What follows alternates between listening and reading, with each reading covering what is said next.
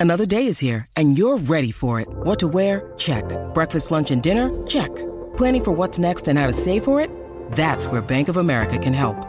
For your financial to-dos, Bank of America has experts ready to help get you closer to your goals.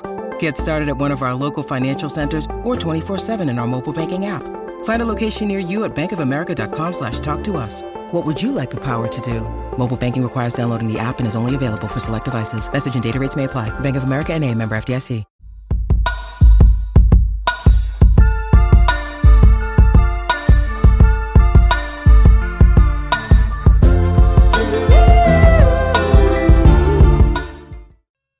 Morning, everyone. Welcome into Wake and Take. It's your boy Jason. And I mean, we've got plenty of football to talk about today, ladies and gentlemen.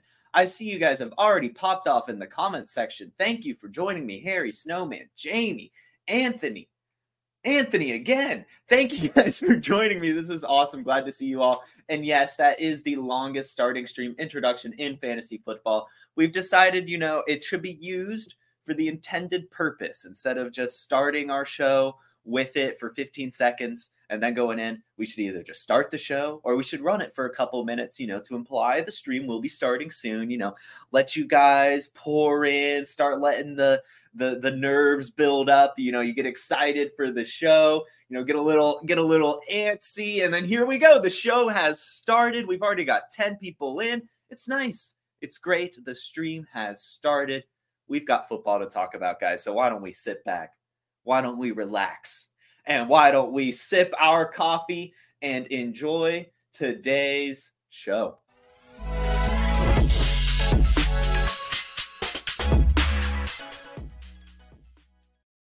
The crowd goes wild for the first clip of the day and really the only clip of today. Today's a little long one, but it's it's my first topic. I'm excited to talk about it. Let's check it out. Look at this clip.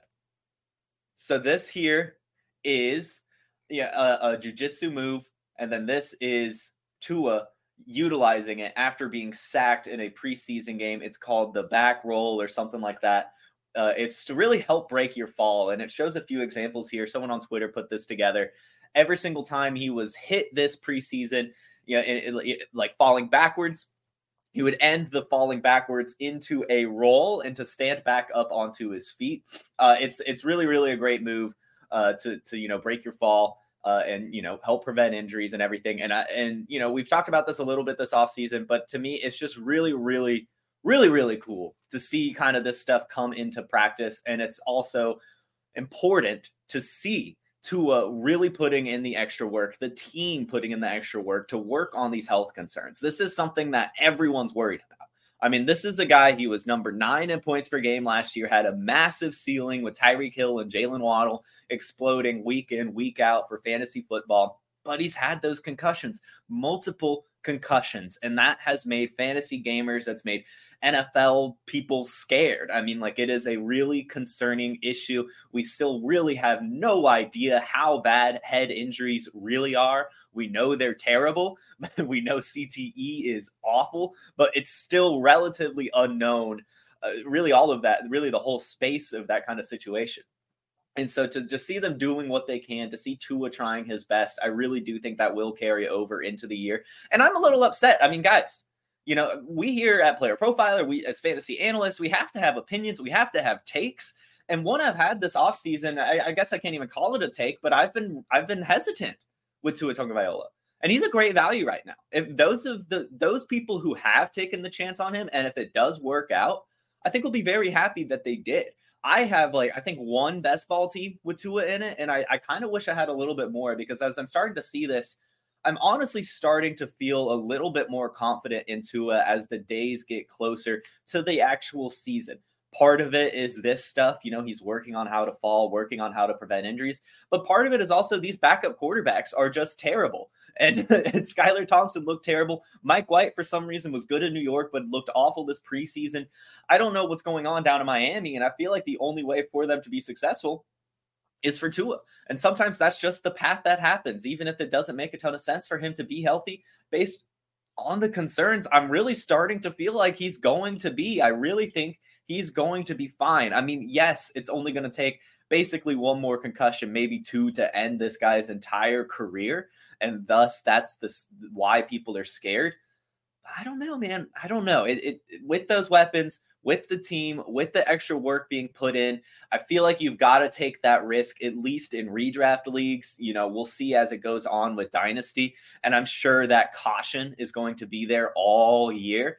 But if he does play this full season healthy, get all the way through it, no more head injuries, I mean, he'll be right back up there as a top 10 dynasty quarterback, probably even top eight, depending on how the season goes, all in all. So it could be a really good buying opportunity right now for this guy, uh, just, you know, given everything around.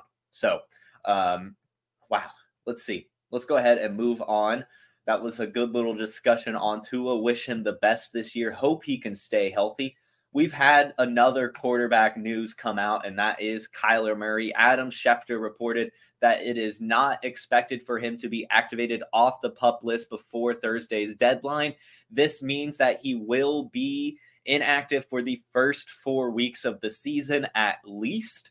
And also, following this move, the Cardinals released quarterback Colt McCoy, and that came after a move to acquire Joshua Dobbs a couple days ago. They sent a fifth rounder in next year's draft for Joshua Dobbs and a seventh round pick.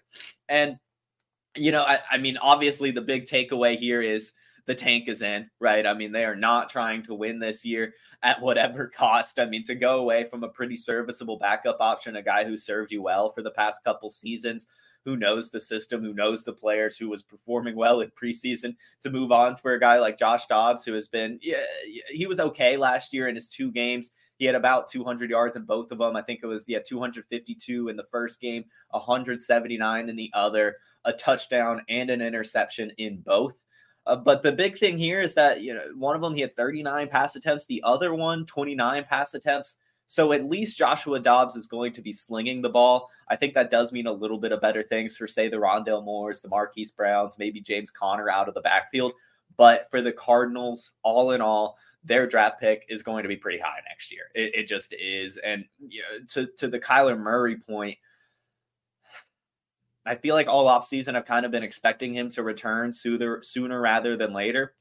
But I'm almost starting to feel like this organization just doesn't want him back this year. Like I, I think that they they really do want to take their time here. I think they want to make sure he's fully healthy so that the option to trade him remains on the table.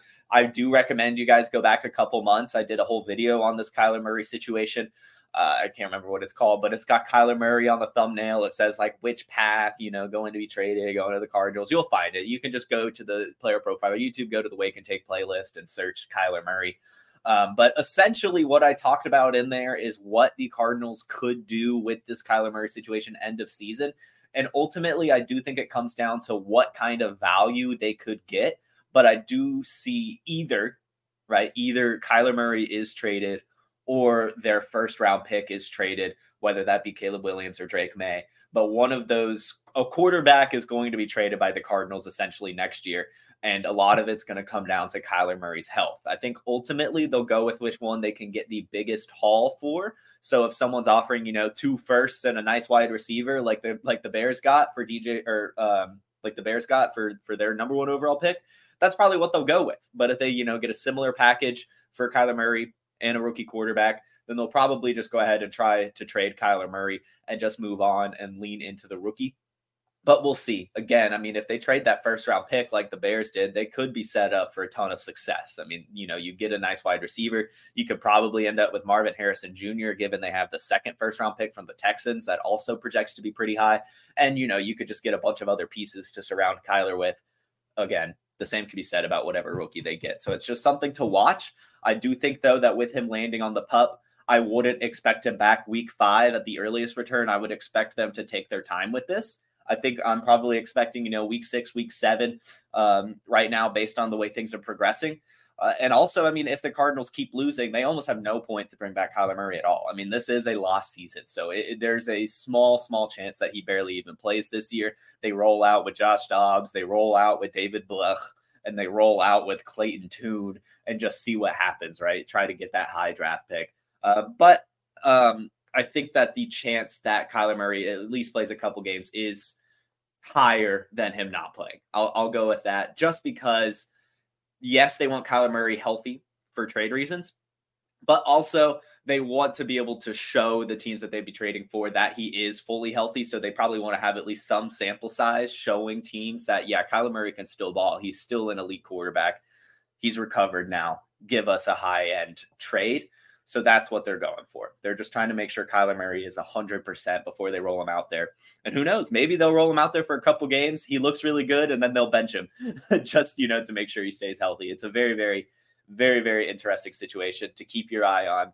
I'm not fading a single Cardinal anymore, though. I think with Colt McCoy, I'm going all over the place. Sorry, guys, that this is a little bit kind of hectic. This was this is a tough topic, this Cardinals offense, but all in all, Kyler Murray, a little bit of a risk. We'll see what happens with him.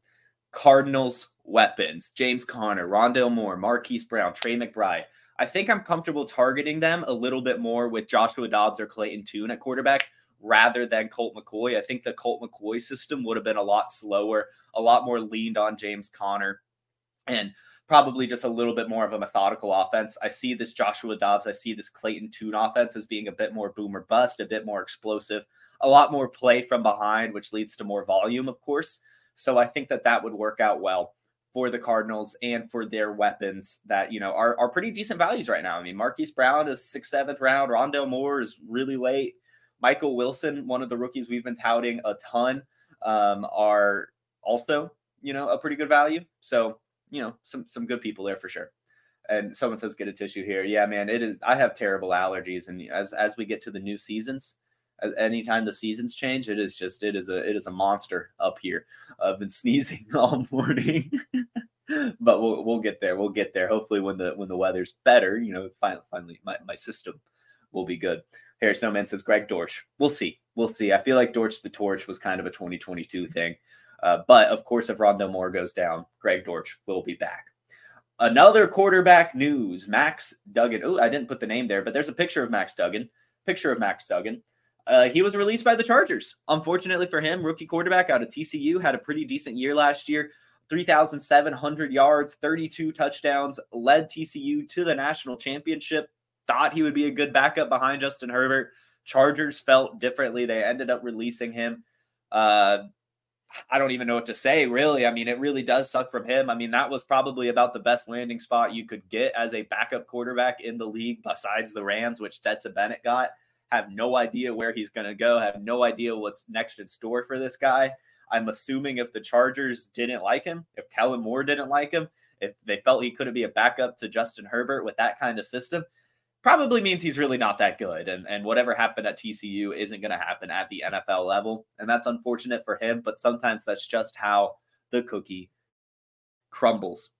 Let's go ahead and talk about this Jonathan Taylor situation a little bit because it's a little bit confusing. Uh, of course, this came out last week that he was allowed to seek a trade, uh, and the Colts are allowing it. He can pretty much go wherever. You know, his contract's not that much money. He's still on the rookie contract. So it's not like teams need cap space to be able to trade for him. It seemed like something that was probably going to happen. Um, but there have been some moves, there's been conflicting reports, and it's still very confusing. And the big thing that's confusing for me is Ian Rapoport yesterday came out on the Pat McAfee show and was like, there is real interest in Jonathan Taylor and that it is likely that he will be traded. And then Adam Schefter came out and said the Colts are not close with anyone on a trade for Jonathan Taylor and Adam Schefter doesn't feel like Jonathan Taylor will be traded. So who's right? Ian Rapoport, Adam Schefter? What's going on with the situation? No clue.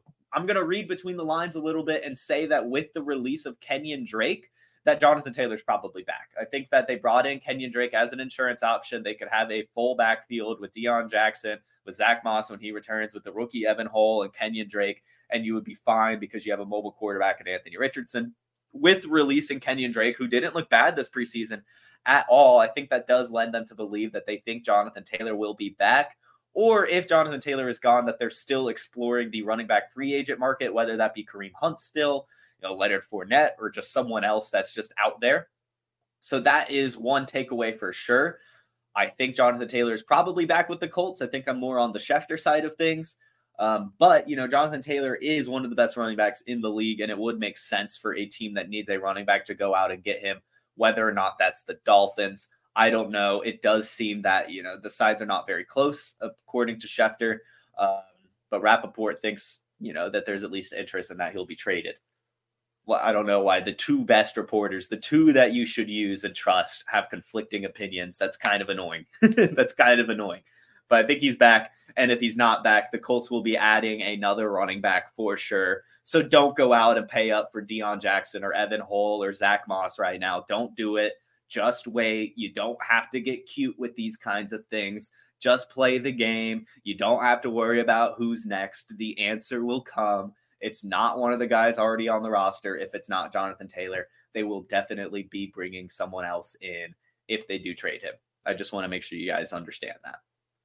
Now, some kicker drama some fun little kicker drama. Cameron Dicker, Dicker, the kicker, has officially won the Chargers kicker job. It was between him and Dustin Hopkins. Dustin Hopkins, after this, was traded to the Browns, and then the Browns cut Cade York. So, those of you listening that play Scott Fishbowl, I know for a fact that both Dustin Hopkins and Cameron Dicker were going undrafted of these things because people had no idea who the kicker was going to be. So, those of you in Scott Fishbowl, the waivers open next week.